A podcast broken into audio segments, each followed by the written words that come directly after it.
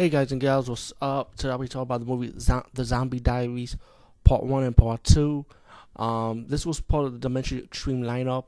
I don't know if they still do Dimension Extreme. I don't think they, actually, I don't think they do it no more. But they should, I think they should make a comeback on it. Because I remember Dimension Extreme, Dimension Extreme released a lot of good stuff, but then the only problem is they deleted, edited a lot of stuff. Not only the horror lineup, also the action lineup too. But uh, besides that, the Zombie Diaries one and two is pretty much like a video footage of a, of a zombie outbreak, you know, like a found footage type of thing.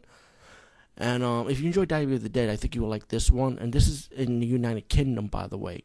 And you know, United Kingdom, Kingdom when it comes to horror movies, they really put out the blood and go out there, you know.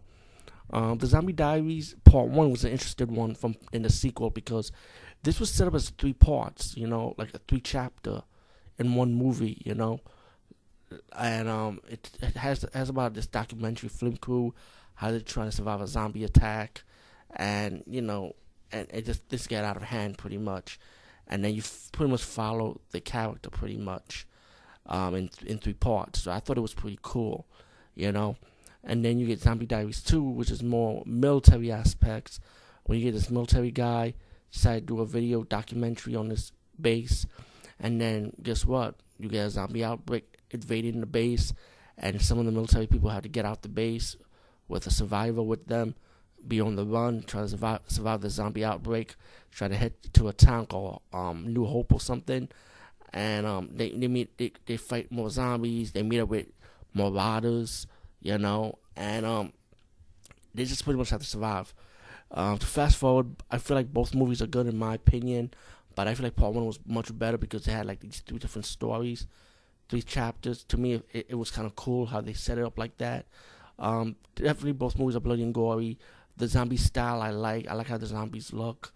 Um, I like how they're trying to survive against the zombies. Um, I, I like how the I like how I like the setup. Um, Zombie Diaries two, I'll give credit for when it comes to the night vision aspects of it.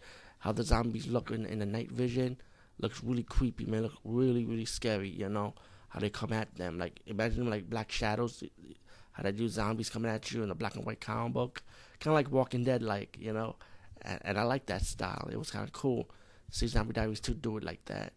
Uh, and that movie came out in 2011, by the way, so that's interesting. Anyway, check both movies out. I think it's worth your time. And also check Diary of the Dead, which I also reviewed, by the way, which would be a great um, trilogy to to watch these style of zombie movies. Anyway, peace, guys, and see you later.